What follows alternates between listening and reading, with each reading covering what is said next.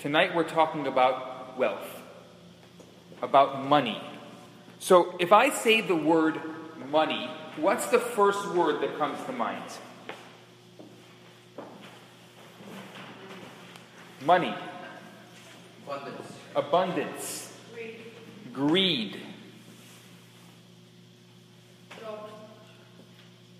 What? Job. Purchasing. Purchasing. Happiness. Happiness.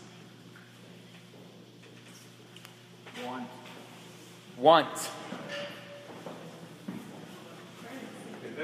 Investments. What, what, what was that? Family. Family.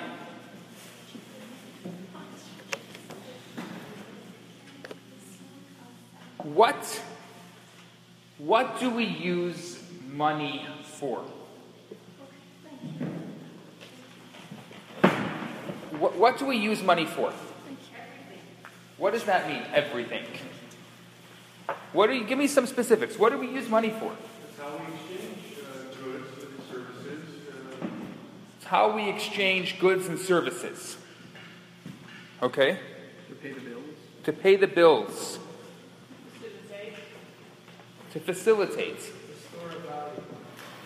Value. Influence.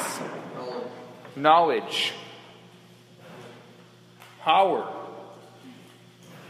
I hear a lot of big words, big thinking words associated with the word money. Corruption.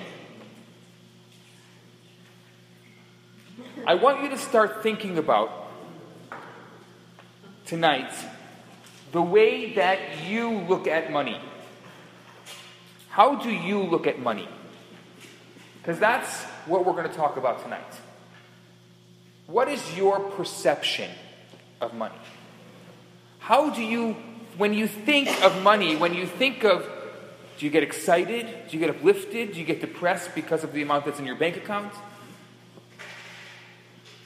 What is your reaction to money? it's also the great divider. The great divider. Explain yourself. It divides the classes. It divides the haves and the have-nots, the rich and the poor, the middle class, the upper class. And it really draws some very definite lines. So there's a, lot we really. Money is not just something that we are talking about. I mean, the beginning we started off when I said, "What's the first thing that comes to mind about money?" I heard some words like bills, things that were very simple. But when I think about, when I talk about what do you think about money, how do you interpret money, we start getting bigger words.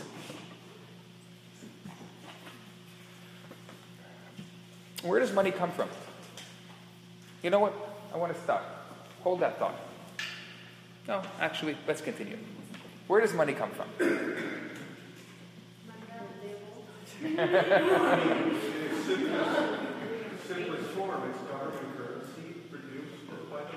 So I just heard government currency produced by the mint. I won't repeat. yeah, yeah.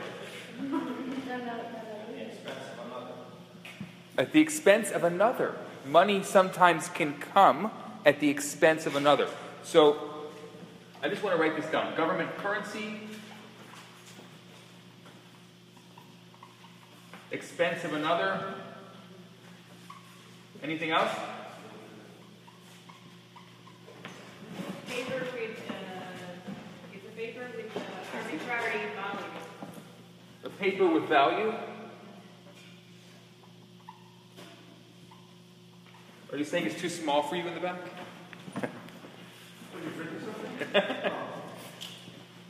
what else? Where does money come from? Time. Time Time is money. Time is money. Resources. Resources. Comes from resources. Work. Work. Taxes. Taxes. That's certain. Look at this. We have a work, government currency, expense of another, paper with value, time, resources, taxes. There is nothing in our world today that is more worshipped than money. Now, I want to kind of change all of this just for a moment. I'm going to leave it on the board here, but I want to take you to another dimension just for a minute. What is an idol? What's an idol? Something you worship? Something you worship. Someone you worship, maybe? Someone you worship. Not American Idol. A false god. A false god. Idolatry. It's the second of the top ten. Number two of the Ten Commandments. Do not worship molten images. Do not worship false gods. If I were to say money equals idolatry, what would you say? Far fetched, I heard. Guilty of idolatry. I'm, I'm just taking us a different place. I, wanna, I really want to mix up our views on money tonight and try to see if we can come out with something very different than we came in with. My goal tonight is to teach you some of the age old views, ideas, and habits when it comes to money. How to view money, how to experience money. And my hope tonight is that when you come out of this class, you're going to look at money very differently very differently. And I'm sure that if you do look at money this way, it's going to change a lot of the things that you do in your life and the way that you look at your life. That's my goal tonight. I'll make it very clear.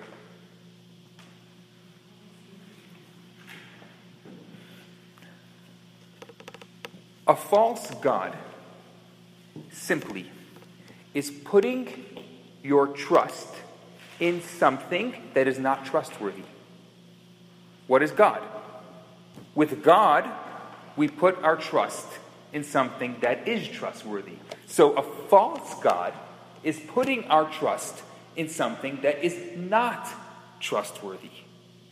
So, how can you worship something that's less real than you? If I were to say, I'd like to tell you, I have something to tell you. I know it's going to be hard for you to understand this, but this created me. This marker right here. and I shall worship it forever. And I worship this marker. It's who I am. I look up to it as much as I can. There are people, there are people who used to take a stone from the ground and say, This is my God. Who used to worship the dust of their feet, the stars in the sky. It all depends on how you sell it. It's like a marketing tool. That's it. I, I, when, I was writing, I wrote an animation on the story of Abraham. You may, you may have seen it. It's called Abraham. It's an animation. Uh, it's, it's done quite well.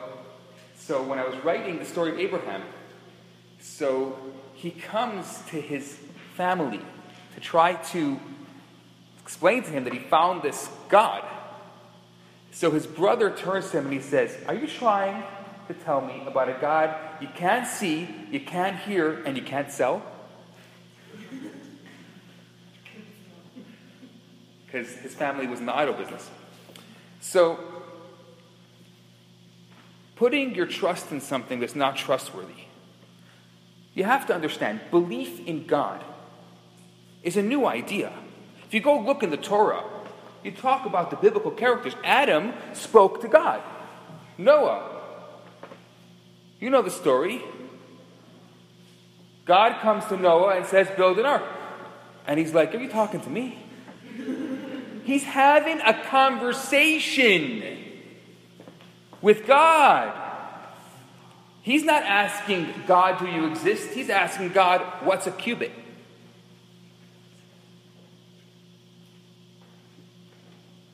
He's asking God, How high? He's asking God, How real? Abraham, he's talking to God. Moses is talking to God. These people are having relationships. All of a sudden, something changed in the world. Now, I'll explain it to you this way. It says in the days of Enosh, this is during the times of the Bible, the people made a mistake.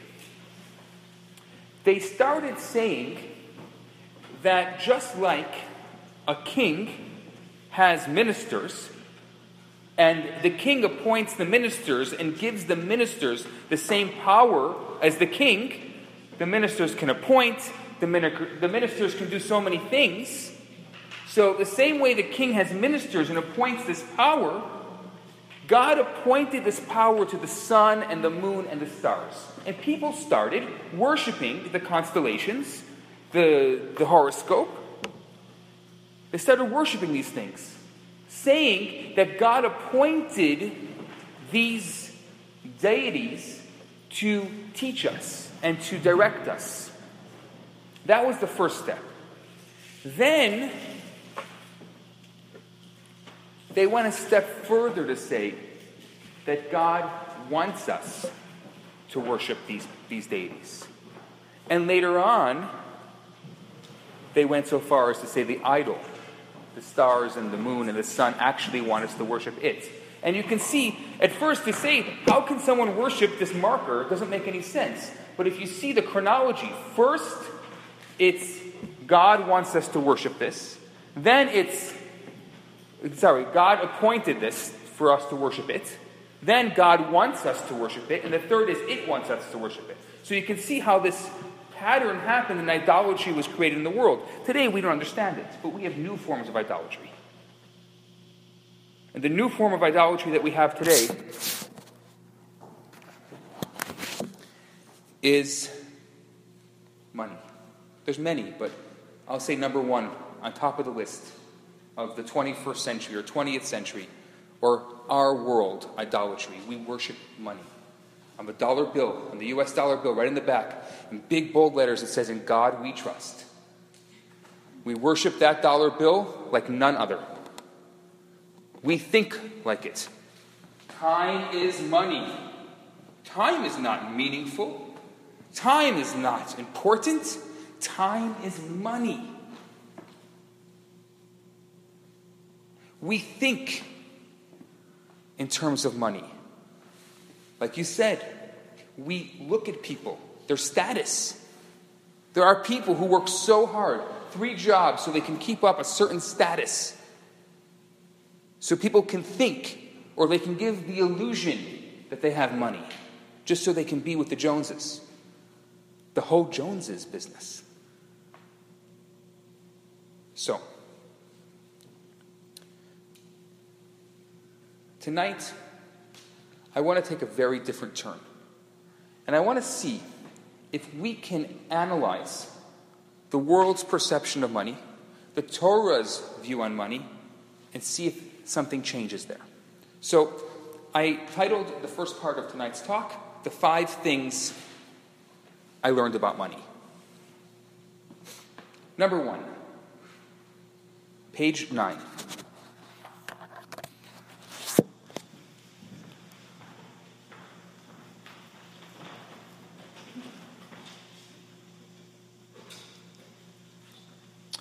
I learned that money is a fiction. Money is not real. Money is a useful fiction. It's even a productive fiction, but it's not real. All it is is a commonly held consensus that a digital record stored in the computers of some financial institution or the equity of a certain property registered in our name represents the value of X in goods and services. We build further fictions upon this fiction, like the fiction of an anticipated return on an investment, or more fictions upon those fictions, like the fiction of the leverage value of an anticipated return on investment. Some financial wizards have succeeded in perpetuating the fiction of money to the fifth or sixth or seventh degree. But no matter how many times you layer over the fiction, it's still fiction. And what that consensus unravels is when the collective confidence in fiction of money begins to slip, then we're left with nothing. You see, here's the problem our false gods, our idols have let us down. They haven't held up. They're not real. They have no power of their own. The problem that people had with saying that the stars and the moon are like the ministers of the king, that was the, the analogy they used to give. The stars and the moon are like the ministers of the king. The problem that, with that is the ministers of the king have their own choice. So the fact that they've chosen to be the minister of the king, we give them a little respect. That makes sense. The stars and the moon and the sun have absolutely no choice of their own. There's absolutely nothing about them that is their own. Money has no choice of its own. It's going to let us down because it's a false God. We can't trust in something that's not trustworthy. We can't put our, our, our energy into something that's not trustworthy. You see, it's funny. Our grandparents knew this. You know how I know? Because a lot of them were very wealthy in the old country. And they came because they were forced to come here and they had to leave everything. They left everything in the old country. Whatever they built up, whatever they had, they had to put it, all they could take was maybe a small suitcase if they were lucky. So they understood this. They should have known better. They should have taught us this. But many of them came to this country and they went back into the same exact thing. They said, Oh, this country's a good country. The people are kind here. We don't have to worry about it. No one is going to chase us out because of communism or totalitarianism or whatever is going to happen. This is a good place. So, therefore, we can become wealthy once again.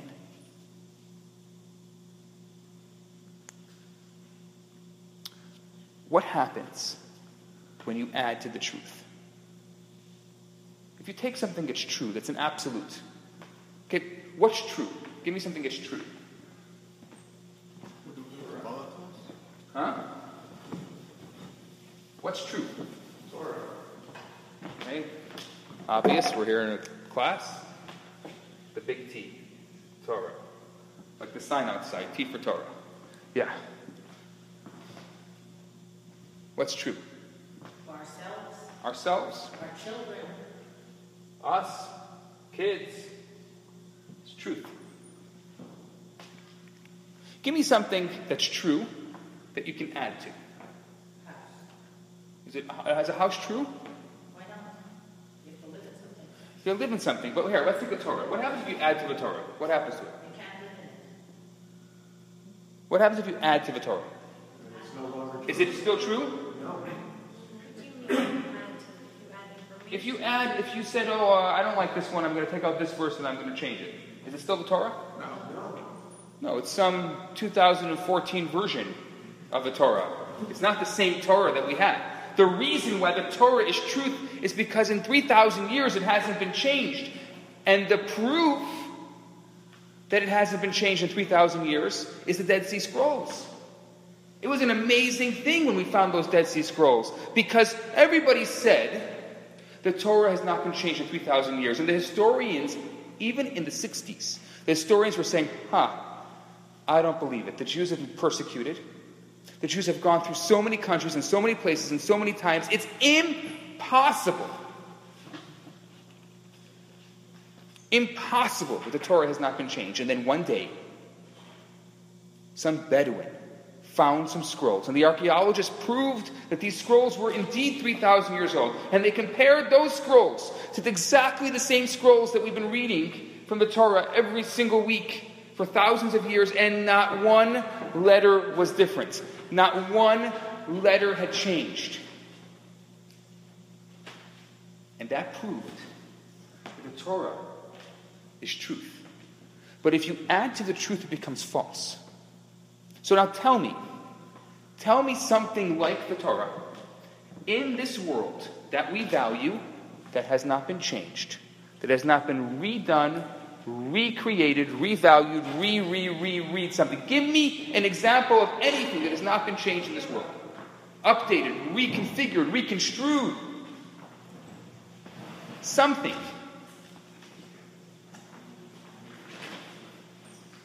Not, not even our internal organs because we get surgery and stuff like Not even our not even us. Is there anything?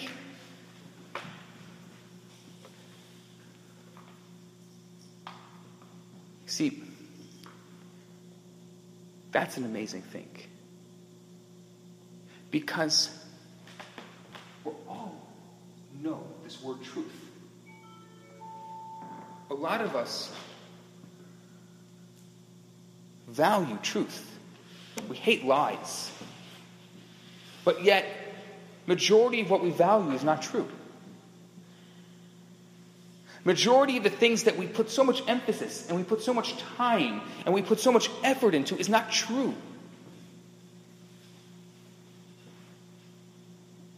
So now, if I were to say to you, the only thing indisputable, at least in this room for the time being, that is true has some life lessons about wealth and money. Maybe it's worth listening. Maybe it's worth checking it out. Because right now, at the current state, it's indisputable that it's the only thing that's true. And the one thing I want to know in my life right now is about money and how to make money and how to get money because that's my value and that's what I want because I want more money because I want more money so I can get more money so I can have more money so I can be with more money and so that I have more money and so that there's more money in my account and so that I'm full of more money so that way I can do so many more things that I was going to do with the more money that I have that I have no time because I'm so busy making the money that I have so money so much money for. So what I'm going to do is I'm going to make the money that I have no time for. So with the time that I have, I'm going to take a vacation with that time, and then I'm going to have money. I'm going to value that money. I'm going to keep it. and I'm going to save it, and then it's going to be lost in the stock market. Oh, sorry. Okay. Everything we know, everything in our lives that we know is limited to time and place. Everything. Tell me something that you know that is not confined by time and place.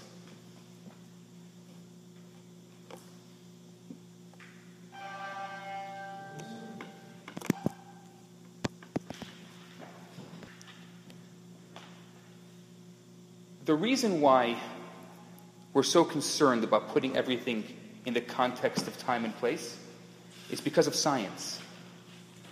Most of us are students of science. And so, therefore, science is very concerned about creating confines, trying to bring it down into this world, trying to bring it to this moment. Right? We're, gonna, we're not worried about when the tree started. We're just going to look at the tree today and we're going to carbon date it. And based on our carbon dating, whether it's true or not true, it doesn't matter. That's our truth. See, true or not true? It's our truth at this moment. The carbon dating is working, and that is the age of the tree based on the carbon dating. So, science, and as students of science, we become accustomed to making and confining everything to time and space. Not only that, but if somebody comes with an idea that is not confined to time and space, we will try to prove it and confine it to time and space. Otherwise, we're going to say to them, prove it. That notion of prove it means we want to confine it to time and space. Now, by doing that, we limit a lot. We limit everything. Because if I were to just tell you that anything is possible, just say those words. Anything is possible. The moment your, your defense mechanisms go about what, no, no, no, no, not anything. I have 24 hours in a day. I have to sleep. I have to eat, I have to drive to work, I have things to do, I have places to go, people to see. I'm confined by time and space. So, not anything. It's very nice for you to say anything, but it's not true. True. Truth.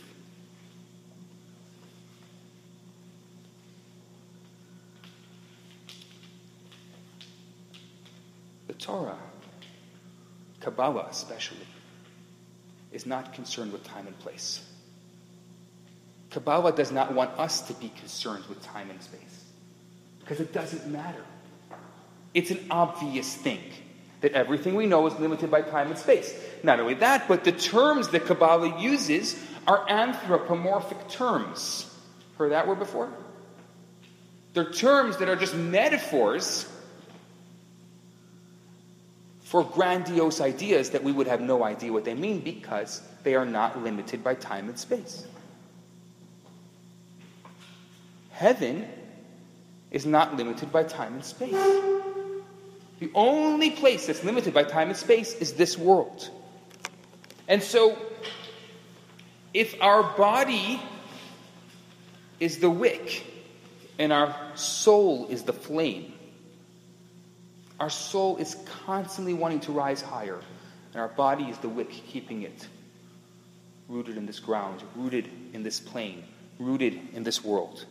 But our soul wants to rise higher. And so often we don't allow our souls to rise higher because we limit it without even trying, without even attempting to let the soul grow and see what will be. Who, who am I really?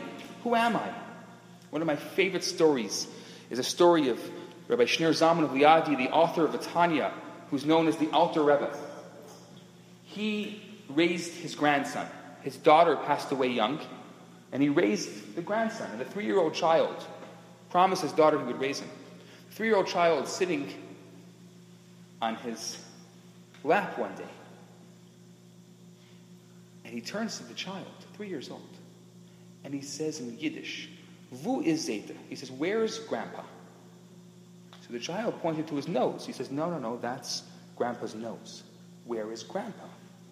The child points to his eyes. He says, No, those, that's Grandpa's eyes.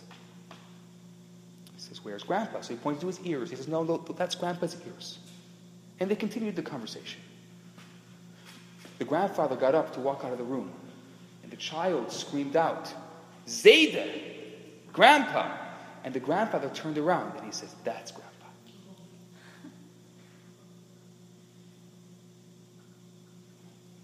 Who we are is our spirit.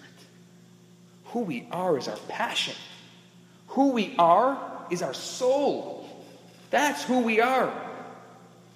But because of our conditioning, we have not been able to allow our soul to shine. We have no idea what our soul has to say because we haven't allowed it. We just so easily just say, but this is the way it is. Who said that's the way it is? Who said? We are a fusion of the physical and the spiritual. That's who we are. We're a body in this world, the soul rising higher.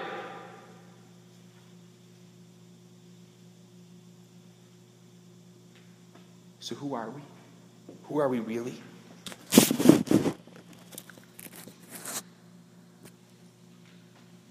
Let's go to number two. Page nine. I learned that money is not a measure of worth.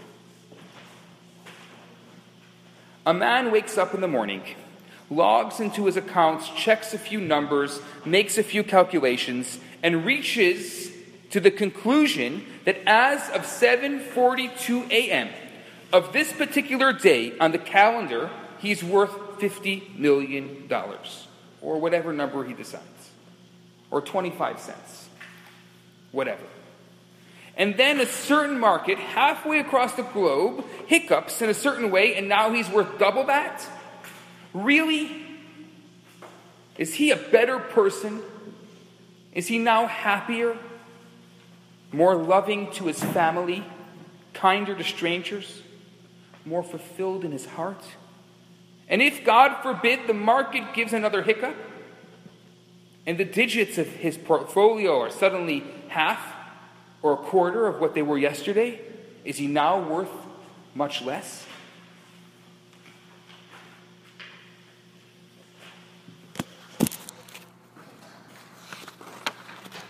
When are we going to stop judging people by money? By their worth. So, what do you do for a living? Oh, okay. I'll size you up. How much you're worth? Uh huh. Mm-hmm. Mm-hmm. Yeah? Okay. Lizzie this week, I just heard about this today. She puts a Facebook status update OMG, OMG, OMG, right? And everybody thought she won the lottery. Automatically, that's what they thought, that she won the lottery. And they're all writing comments under her Facebook. Oh, well, how much did you win? But it could be anything. What gets you excited in life could be anything. But for some reason, we become so accustomed in our lives to get excited by money. Here is my question to you tonight Has it ever helped anyone? Has anyone ever been a better person, a kinder person, a more powerful person?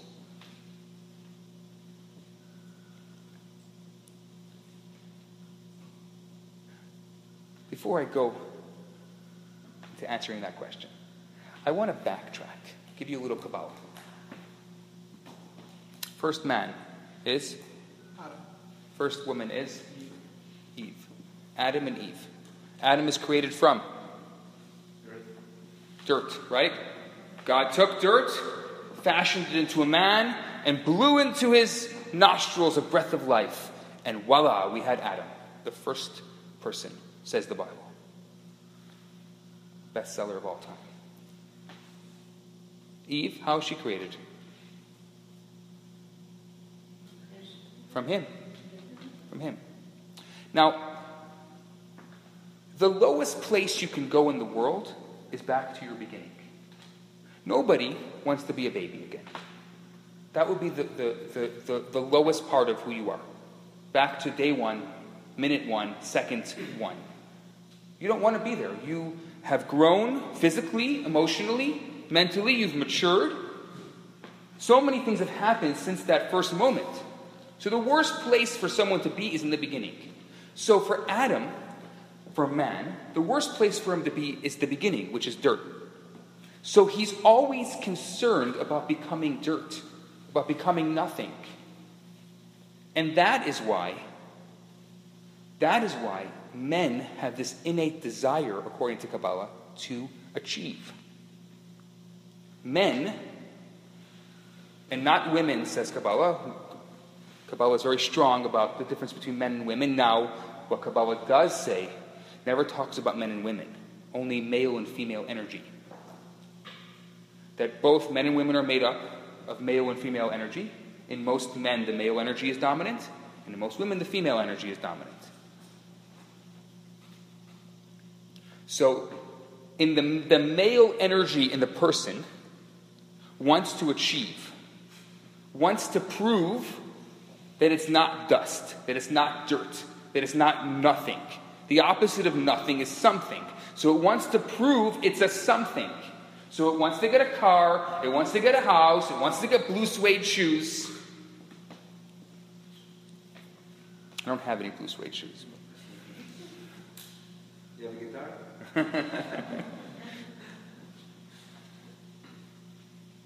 that is that the male energy. Now, what is the female energy concerned with? And here's where I get a little controversial being a man. The lowest place she can go is becoming him.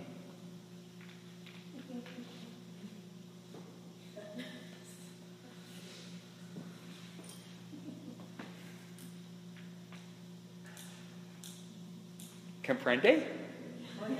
Or we say in French, en comprend? Need I say any more? So, the male energy, often with that, the need to achieve, and accomplish will often misinterpret that achievement and accomplishment with money. It's, it's a mistake. It's a huge mistake.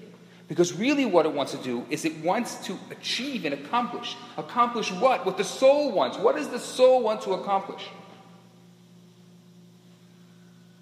The soul wants to be a better person, be a better father, be a better husband, be a better with others, interpersonal skills, intrapersonal skills. Wants to give, volunteer, It's fascinating. One of the things that fascinated me the most, and I followed it, of course, it, it, if you remember, it wasn't that long ago. I think you probably all forgot it by now, but uh, the, Bernie, the, the Bernie Madoff scandal. There was also there was one here as well, but I was following it, and there was a lot of, unfortunately, a lot of Jews that were part of that. And I remember this interview on CNN with this elderly couple. They were in their 90s, and they had given him all their life savings, and they had nothing. They were penniless. They found out they were penniless. And you could see the, the disgust and the guilt in their eyes when they're interviewing them. You can see they, they, they can't go out and, and, and start making money again. It's not going to happen. And everything they had, everything they saved up in their life was gone. Was gone. This old Jewish couple. at the end of the interview, the interviewer says Bernie Madoff is sitting in his penthouse apartments right now watching this interview. What do you have to say to him? And the old man turns to the camera and he says, Feh.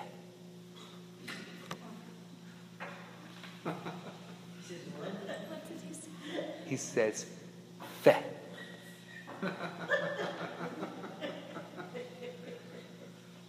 Feh is the most descriptive Yiddish word. Now, Yiddish is descriptive, but Feh is by far the most descriptive Yiddish term that there is. And if you don't know Yiddish, I will tell you what Feh means. Feh means, how could you belittle yourself to this? How could you, somebody I think much greater of you, how could you lead me to this? That's what feh means. On the contrary, I'll tell you another story. A story I love telling. Never, will never grow old, this one. That was that. Moses Montefiore. Wherever you go in the world, you'll probably see something the Montefiore Club, the Montefiore House, the Montefiore Hospital, the Montefiore School. Moses Montefiore was probably the greatest philanthropist of the 20th century. Lived in England. He was uh, a banker. He owned a lot of real estate. And he was a close friend to Queen Victoria I.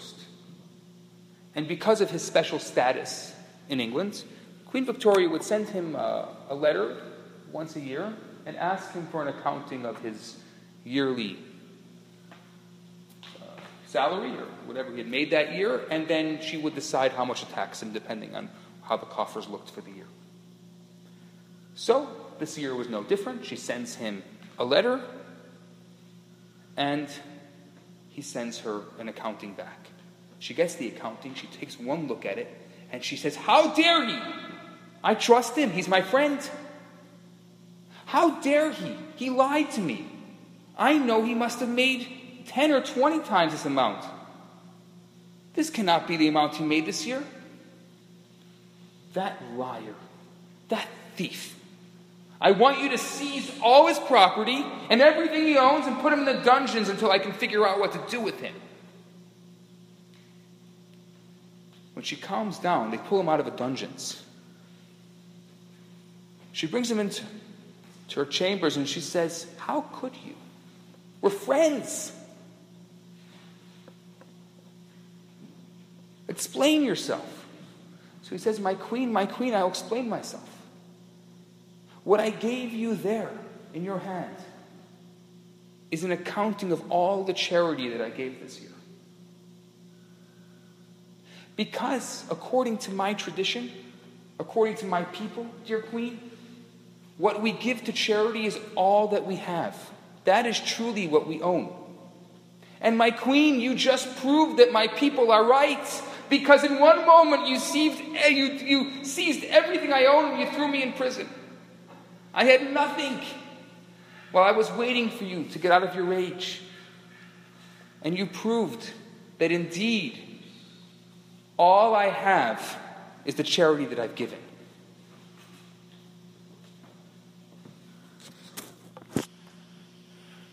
I was in Israel when the shekel was turned into the shekel chadash.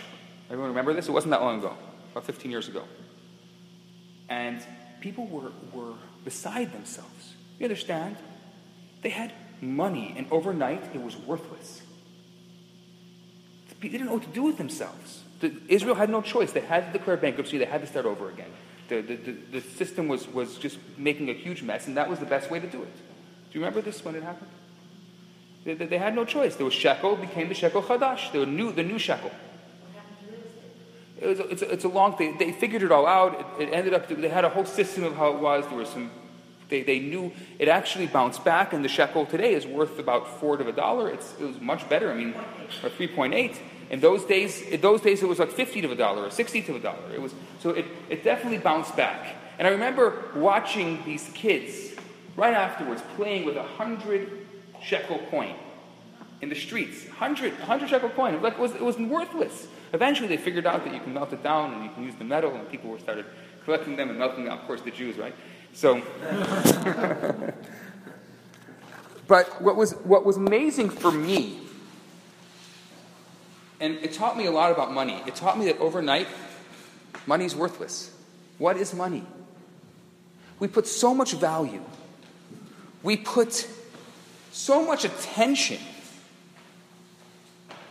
but really, we just need to change our focus from money to life. Focus, instead of focusing on money, focus on life. Think about that a second. Replace every word that you use for money. Time is life.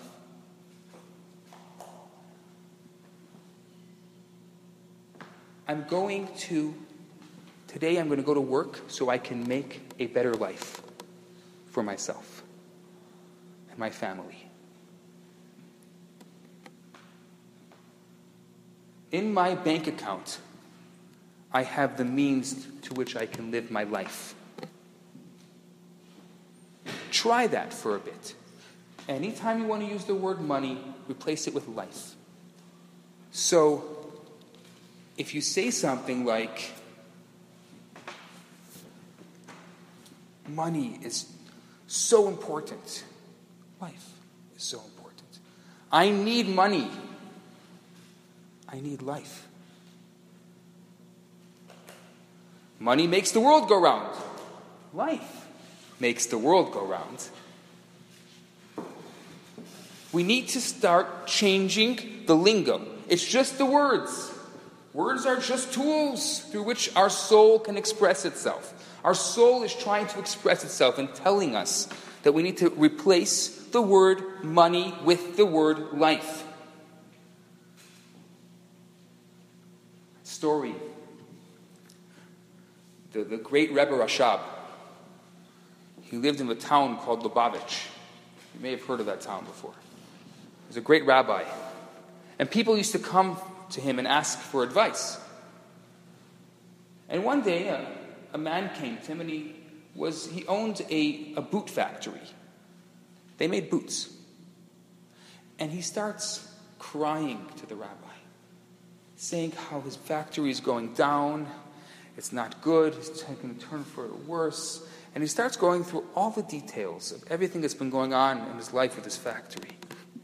The rabbi takes a look at him and he pauses and he says, You know, I've heard of a foot in a boot, but I've never heard of anyone putting a head in the boot.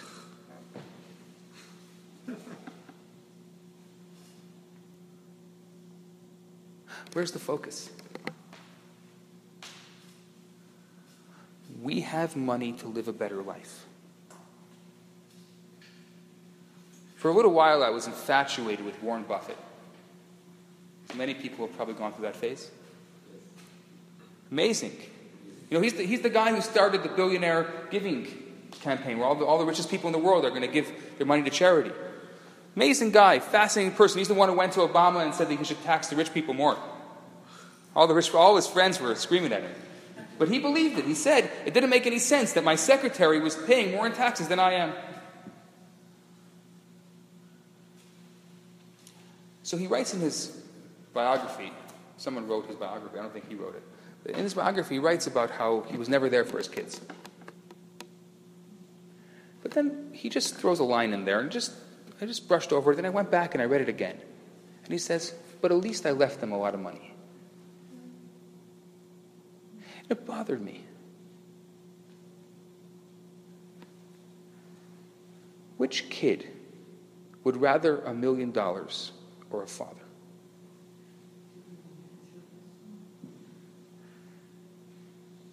Ask them when they're 10, they're uh, maybe, uh, when they're 15 or 16, maybe they have a different answer. But if they really think about it, and when it matters most, they think about it, after, heaven forbid, that parent is gone, what's the million dollars?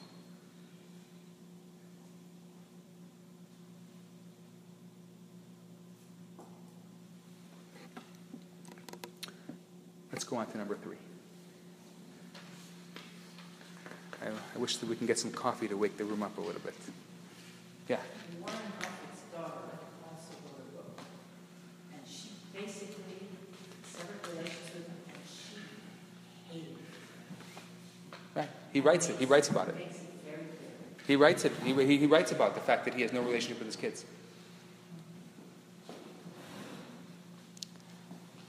Where are our priorities? That's all that matters. Where are our priorities? What is important?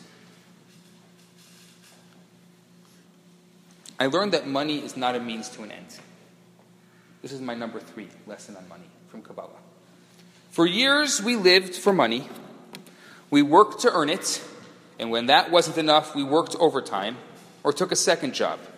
And then expended anxious hours and sleepless nights to manage it and grow it. We sacrificed everything family, community, peace of mind for our money. And where's all that money now? It turns out we never had it in the first place. It had us. We learned the hard way, but uh, there's no other way to learn. That money is a tool for life and not the other way around.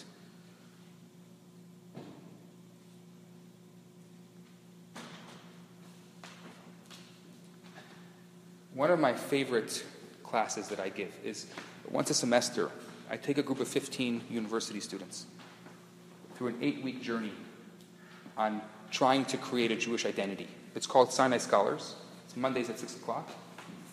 A few of people in this room have been through that course. And last night, we had lesson three of the Sinai Scholars, which is about Shabbat. And somebody said something that really triggered my imagination. We were talking about what it says in the Torah. It says, six days a week you should work, and on the seventh day you should rest. Why? Rest from what?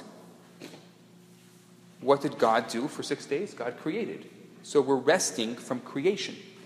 And that's why we don't create. Shabbat is about not creating, it's about being instead of becoming. That's the whole nature of Shabbat. We don't rest from work, we rest from creating. But one girl at the end, when we're talking about the reflection from the evening's class, she says, You know what I realized? In order to appreciate Shabbat, you have to work. You can't rest for six days and then expect for Shabbat to be meaningful. And the truth is, Shabbat becomes so much more meaningful when you have a job and when you need to have that time to take a break. So,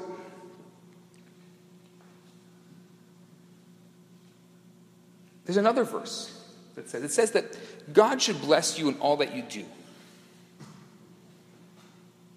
That's the understanding of that God is in control and God will, that money, it's, it's how the, the, the verse says, Kesef v'zavli, that money is mine, and gold is mine, and silver is mine. that money belongs to God. Ask any person in sales. People in sales have the most faith. If they don't have faith, then they have something. You know, you hear them saying, saying funny words like, oh, it'll be better. Better for what? Better for the God you don't believe in? Well, what do you mean? It'll be better. It, there'll be better times. I know tonight, today's tough, but I'm sure there'll be better times. Who's going to prove that it's going to be better times? And then, out of the blue, one day there's a call, a random call, and then it leads to someone who leads to someone else, who leads to someone else, and somehow you have a good month. People in sales know this. People who have uh, jobs that uh, they get a salary, they don't understand it as much. But you have to believe in a higher power. You have to know that money does not belong to us. Money belongs to God or to a higher power. And connecting to that higher power, the faith in the power. Now, God gives us what we need. The Torah says, Kabbalah says, the people who have been given more money than what they need, they've been given it because God trusts them with it. And God knows that they're going to do the right thing with it. They have been trusted. That soul, in its form, now it could be that soul came into the world and got a little uh, schmutzig, got a little dirty in this world, made some difficult choices, not the best choices. But that soul, in its purest form, came down into this world. And God gave this soul more money than it needs so it can do good with that money. That's what Kabbalah says. Because not belief, but God trusts this soul with that money.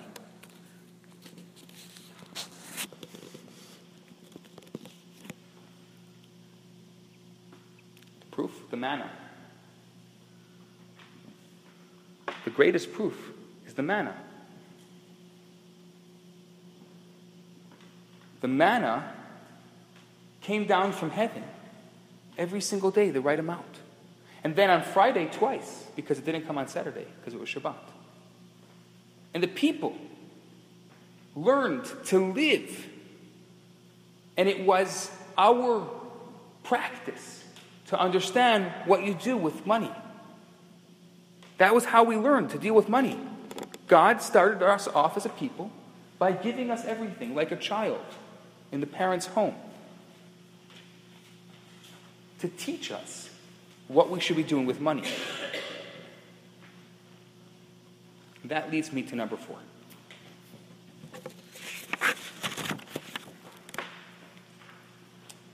I learned that what we give is more ours than what we gain. That the money we make never truly belongs to us. It either disappears into thin air at some point or it saps us, our strength, and steals our lives. But every hour spent with our children, every dollar we give to charity, every positive endeavor we support, these can never be taken away from us. They are ours forever. My favorite story, I have to tell this story. It's a story that happened a number of years ago. It was written up in the New York Times about this guy, a billionaire, who dies. And he leaves two wills.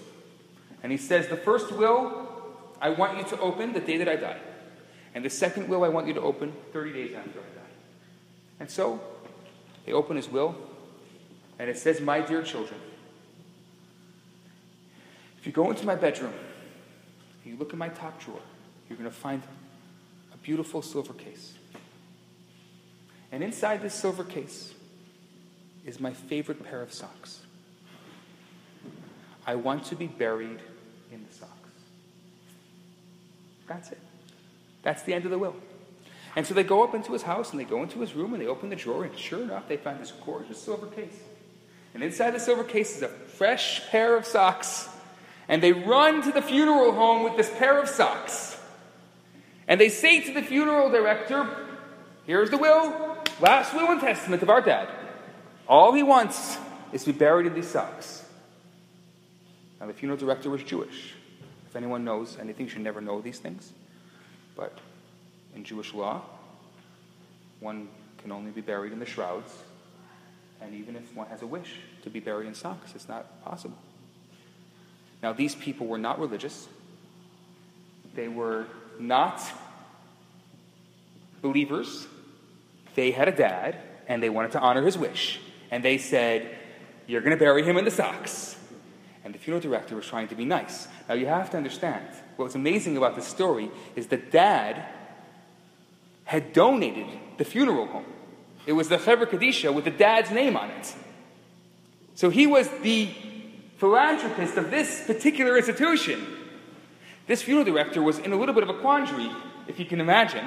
So he convened a board of rabbis, three rabbis, one from New York, one from Toronto, and one from Israel, to try to figure out what to do if there's any way to make a loophole of any sort, because this was a very important thing. I mean, this guy was probably the most important person to this funeral home. They convened, they spoke for hours, they could not find any way to bury this man in socks. They went back the kids and they said, We cannot bury your father in these socks. We're sorry. If you want to go somewhere else, you can go somewhere else, but we will not do it. Anyway, they buried him. The entire Shiva. All they talked about was stupid religious people. How could they do that? Our father's last will and testament. All he wanted was to be buried in his socks. I, it's crazy. You know, you can make a bend. You know, the rules are the rules, but you, you can't go crazy on us over here. You know, the, it's what he wanted. A last will and testament is so powerful. 30 days later, as promised, they open up the second will. And the second will was the full will, and it starts off with the following words It says, My dear children, by now you've figured out that I cannot be buried with my socks. Before you continue, I want to remind you that whatever you do in this world, whatever you create in this world, whatever money you accumulate in this world, at the end of your life, you can't even take a pair of socks.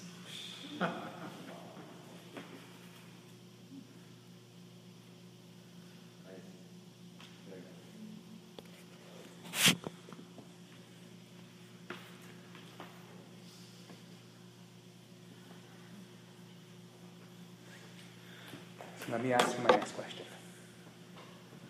Let's get down to business here. What do you do if you don't like your job? You quit. Ask yourself what you don't like about Ask yourself, what don't you like about the job? Stay there anyways and talk around? Stay there anyways and tough it out. Stay there anyways. And tough it out. Look for another job. Look for While another. you're there. While you're there, look for another job. That'll make you happy. For now. Until you find quiet over here. Huh? Contemplate.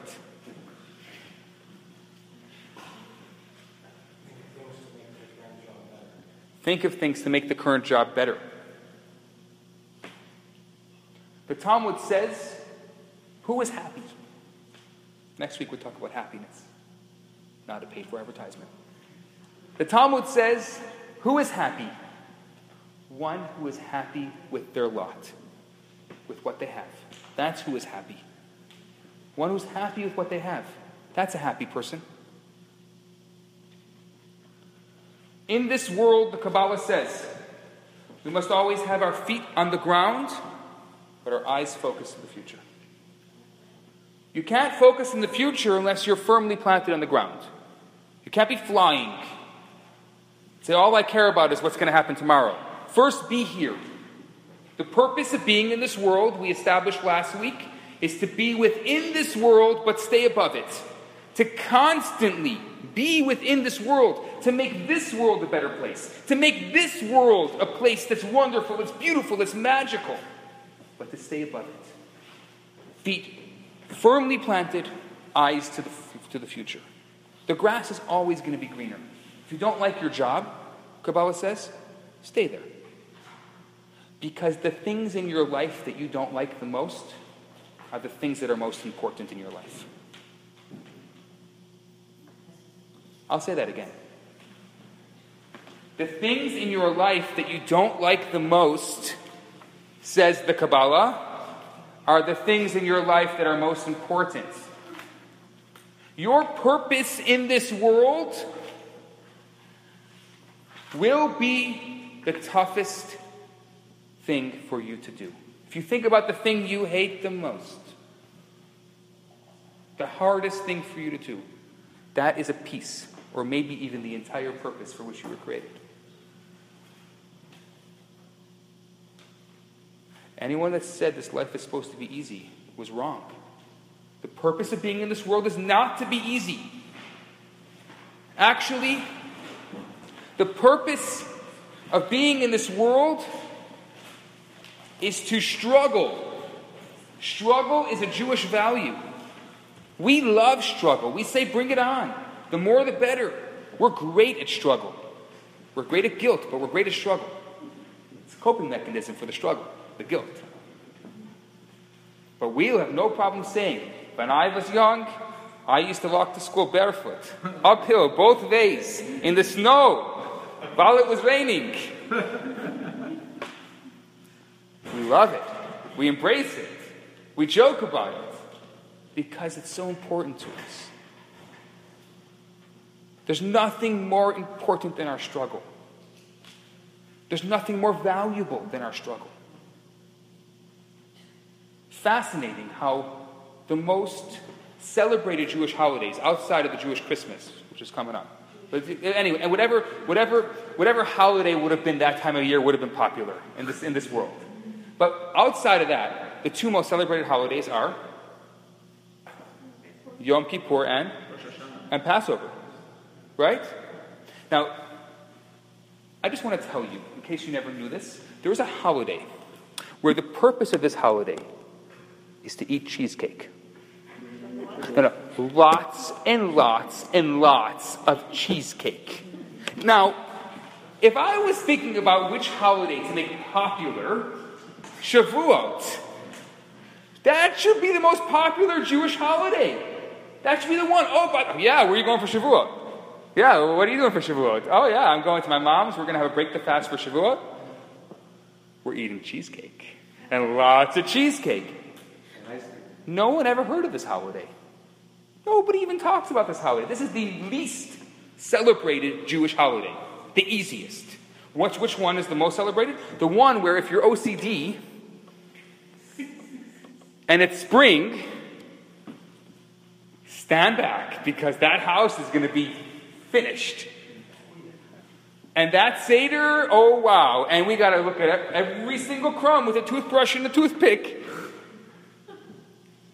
And we go crazy. Oh, and the other one, where we're standing in the synagogue for 25 hours with bad breath? the two most difficult holidays are the most popular. Why? Because they're the two most difficult. Because difficult things will survive. Because we love struggle, and struggle is important. We embrace struggle, we love struggle. Is that because we came from Egypt? We stuck there for 210 years, struggling every single day. It's because we didn't only come from Egypt. We've come through so much. And we are alive today. All the people that tried to destroy us, they're gone. But we're still alive because we struggled. And you know, we'll try it again. Europe didn't work. What happened? All the survivors, they came to a new country.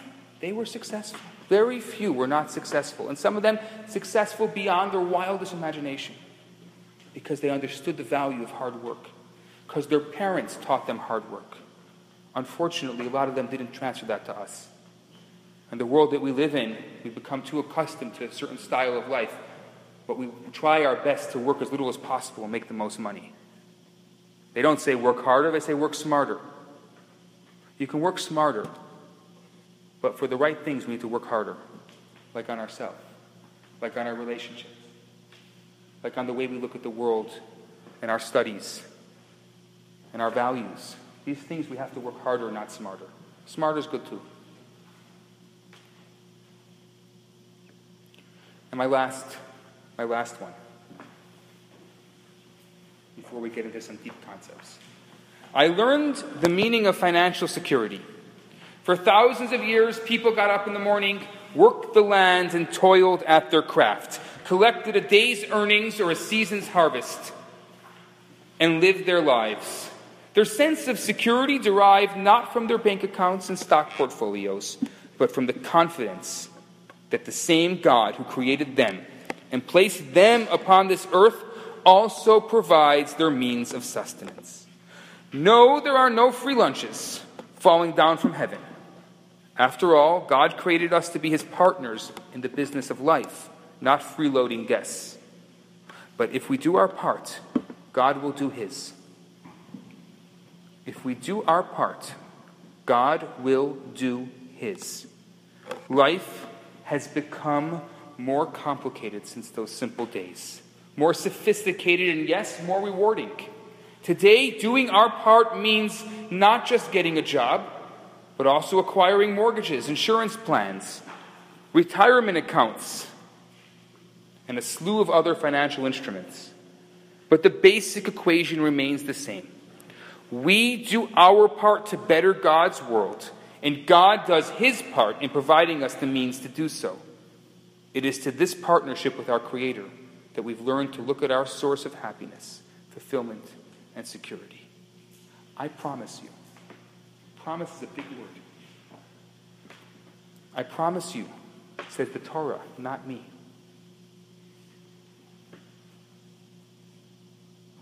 That if you put in a finger, if you do your part, God will take care of you.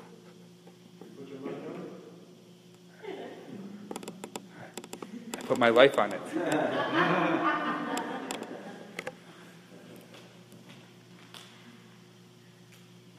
Just make that shift. Make that conscious shift. It's not a scary thing. Believe me, whatever's been working till now probably hasn't been working. So it's not going to be hard to make that shift if you want to. Just believe. I'm not saying don't work. And this is going to get to my the most important part of tonight's class. What I want you to go home with. Something I've spoken about before, but I want to go a step further with it. I want to talk about it again and then go a step further with it. I started, I approached it a bit last week.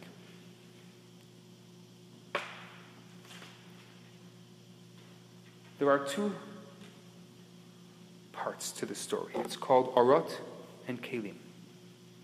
It's called light and vessels. So last week I spoke about how the world was created with light and vessels. Now I want to talk about how these vessels work in our lives. You want a blessing. You can say, God, I want a million dollars. What are you going to do with a million dollars? Do you know what you're going to do with a million dollars? What are you going to do? If somebody gave you a million dollars today, what would you do with it? Invest. Invest. Okay. You can invest $10, you can invest a million dollars. You don't need a million dollars to invest. If someone gave you a million dollars today, what would you do with it? I'd uh, spread it amongst uh, family members. Would you really? Really? You know, you, you, know that story, right? So this guy comes, it's in communist Russia. This guy comes and he says, um, The Tsar has a question for you, dear uh, peasant.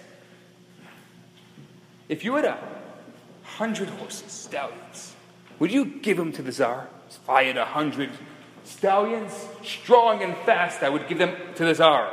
If you had 70 stallions, the, the Tsar wants to know, would you give them to the Tsar? If I had 70 stallions, strong and fast, I would give them to the Tsar. If you had 50 stallions, would you give them to the Tsar? 50, of course. 40, of course. 20, of course. 10. If I had 10 stallions, I would give 10 stallions to the Tsar. The, the, the stallion in your backyard over there, the Tsar wants it. Oh, but that I have.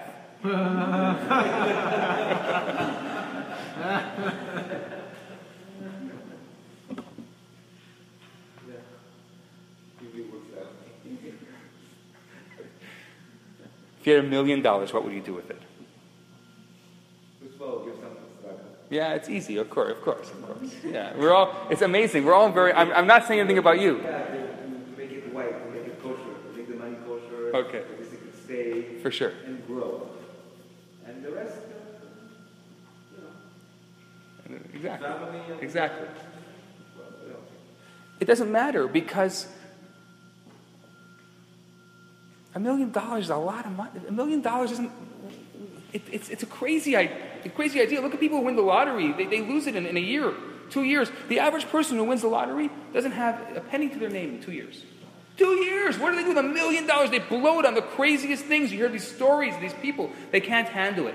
So it's a very important idea in Kabbalah, and I'm going to teach this to you. It's going to be something you're going to use every day in your life. It's something that I use every day in my life. It's this idea of a vessel. So, can I borrow your cup? Is it okay? Of course, of course. In this cup is water. Now, if I wanted a liter of water, could I fit this water in this cup? No. Okay. Give me a second.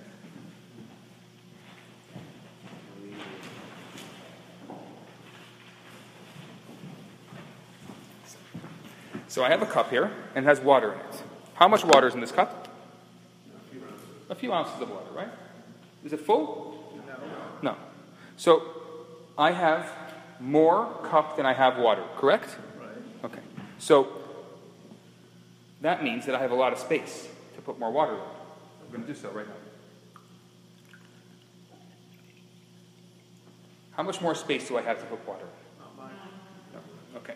So if, let's just say that this right now is most of our vessels. They're full. We've got a lot of stuff. We've got a lot of physical stuff. We've got a lot of emotional stuff. We've got a lot of stuff. Okay? That's the vessel. Now, I need a blessing. I need a blessing. Give me a blessing somebody needs. A big one. A big. Can never make the vessel bigger. The vessel is the vessel. You, so they want blessing for money. I only have a little bit of space in my vessel for the money. What do I have to do if I want to? Release. I got to empty the vessel. The first step before being able to get the blessing is empty the vessel.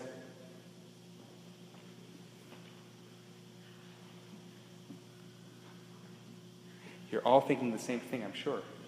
That was very nice, Rabbi. How do we empty the vessel? How do we empty the vessel?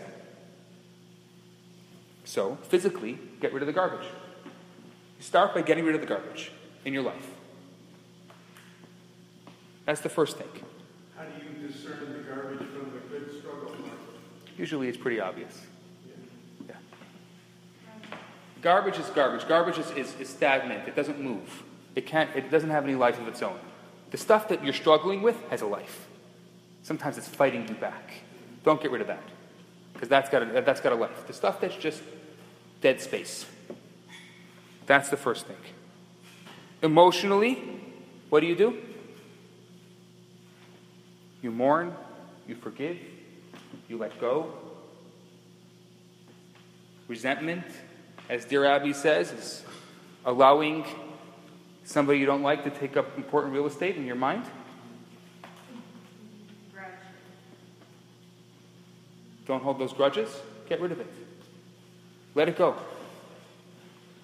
And then, spiritually. Spiritually, I want to go to the next step. I spoke a little bit about it last week, but I want to focus a little more on it this week. Hiskafia hisapta. Abstain, transform. Hiskafia, and then hisapta. That's the Kabbalistic terms for it. Hiskafia. Abstain, And what's the other? transform. No, the other one. Hisapta. How do you say? Hisapta. Hisapha. Abstain, transform. Now, let's talk about diets for a second. A lot of people like to go on diets. A great New Year's resolution. New Year's is coming up. Great New Year's resolution. So, what are most diets made out of? The first, the first, abstain. Don't eat this, don't do this, eat right for your blood type, eat the South Beach cookies.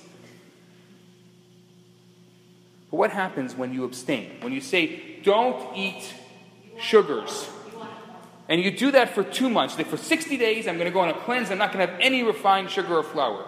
What happened after that 60 days? Well, studies have shown that you gain all the weight back plus five pounds. That's what studies have shown. I'm going to show you now the Kabbalah diet. I promise you you're going to make money tonight. Didn't I say you're going to come in here? I'm going to show you how to make money? I'm going to show you how to make money. Anybody's a writer, write the Kabbalah diet. Because every diet is missing a crucial component. The first step is to abstain. If you're an addict, get rid of the alcohol. Get out of the casino. If you like the food, don't put yourself in front of a dessert table at every event you go. Just don't walk over there. You know you like it. You know if you go there. So just don't put it, don't tempt yourself. It's not going to do you any good by trying to tempt yourself. Just don't even go. You'll see it's over there. Talk to your friend on the other side of the room and purposely say, you know, can we walk to that side of the room? I like it. The, the, the wind is blowing in nicely over there. It's a better breeze. Take yourself. The first step is great. That is always the first step. Take yourself. We said last week, physically, remove yourself physically. But the next step is really the complicated part. And that's the transformation step. How do you transform? See, a lot of the Eastern practices, which are many of those that we've adopted because they've become so popular today through yoga and some of the meditative ideas of yoga, so a lot of them are being adopted through an Eastern philosophy, which what does it say? The way you transform is by is by emptying. Emptying. Empty. Kabbalah has a big problem with that. The problem is that you can never empty. It will be filled with something. So what Kabbalah wants you to do, and Kabbalah meditation is very different than Eastern meditation. You want to focus on something good. Instead of trying to empty yourself and saying, you know, um, find something good. So it could be, you start off very simply. You like the beach and the waves, focus on the beach and the waves. That's the first step, to allow yourself to be directed, uh, uh, to focus, to channel. That's really easy. You like something, you like uh, something that makes you happy, that makes you just easy. Just focus on, on something nice. But over time, when you learn to focus your thoughts, you're going to start putting in something new, like something directed. So, for example, perfect example. I mean, this is a very basic example. You want to stop smoking? You're never going to be able to stop smoking unless you start doing something else. Stop this and start this. Stop smoking, start drinking a lot of water. Every time you have an urge or craving, drink water. It's gonna, it's gonna, uh, it, studies have shown it, it will it'll solve the problem. You have to, you'll be drinking buckets of water. I mean, you'll be drinking, they say you start off, you drink, uh, I think, uh, first day 10, 20 liters of water. And then slowly, the water, you can't get addicted to water. So let that addiction, people who are addicted to things have to be addicted to something. So find something that's not addictive to be addicted to. You have to focus that attention. If it's, give me another example of something else. Chewing gum. Chewing gum? I don't know. Give me a more refined example. Or anything. Nail biting? Something more refined. Yeah. You're correct. Something more refined, like spiritual or being a better person. Something that we have a hard time doing. Letting go. So, somebody wants, huh? Okay, I'll do them both. So first I'll go studying Torah. You want to study Torah. Not easy. It's not easy. So the first thing you do is you abstain from what? If you want to try to find a good value, bring a good value into your life, what do you do? You abstain from the negative things that you're doing. For example, TV would be a great example. So don't turn on the TV. That's it. It doesn't matter, there's nothing to watch anyway. So you don't start off by not watching TV. You start off by getting rid of your cable and getting Netflix. Why am I saying getting rid of cable and getting Netflix? Because Netflix, you're going to watch something pointed. You're going to look through it and you're going to find something to watch. You're going to watch the two hours and voila. I mean, I know there's binge watching and stuff like that, but it's more directed. It's not just flipping through channels. And the moment you become more directed, you're going to have an easier time weaning off of it. You're going to start controlling yourself. You have to. The problem with TV is a great example. Is that people just flip through channels and they'll spend hours watching Gornisht, nada, nothing, zilp, zitch, And the TV controls them. and the TV ends up. And, and there's so many channels, like 500 channels. I don't know what there is today. It's insane. I was in a hotel and I turned on the TV for the first time in 10 years, and I was like, whoa. It was insane. It was like, I, I don't even know. I didn't even know how to use it. I, was, I mean, I'm, and I'm pretty techno. Uh, it's crazy. Netflix is a good. You have to replace it with something else. You can't say that's it. I mean, some people can go cold turkey. Most people can't. Then you start, and then slowly you say, okay, I'm going to watch one show. And then slowly, and you're going to find you have so much more time. The average person watches four to six hours of TV a day. It's a lot of TV. It's a lot more time. You're going to find yourself a lot more time. Start reading. And eventually you'll have time and you'll be able to start adapting new habits. In order to change bad habits to good habits, it doesn't happen overnight. It's a slow process. You have to first get slowly get rid of the bad habits and slowly introduce the good habits. And eventually that's what happens. Forgiveness. It's a big one. How do you forgive? Who was at Mike about forgiveness? Who remembers the three steps of forgiving? Yeah?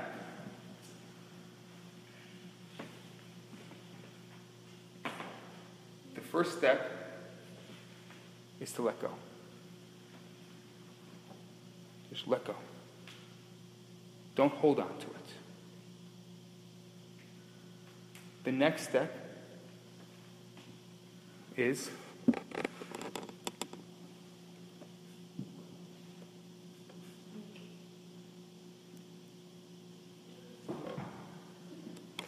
Sort of like exteriori- exteriorizing. Forgive them in your heart. And then you can forgive them.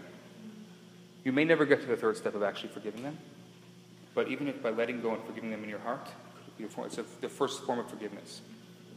I'm sorry I'm not doing justice to it. If you want, I'm happy to send you the recording from that, uh, from that lecture. It's very, I did it right before Rosh Hashanah a couple months ago. Thank you. I appreciate that.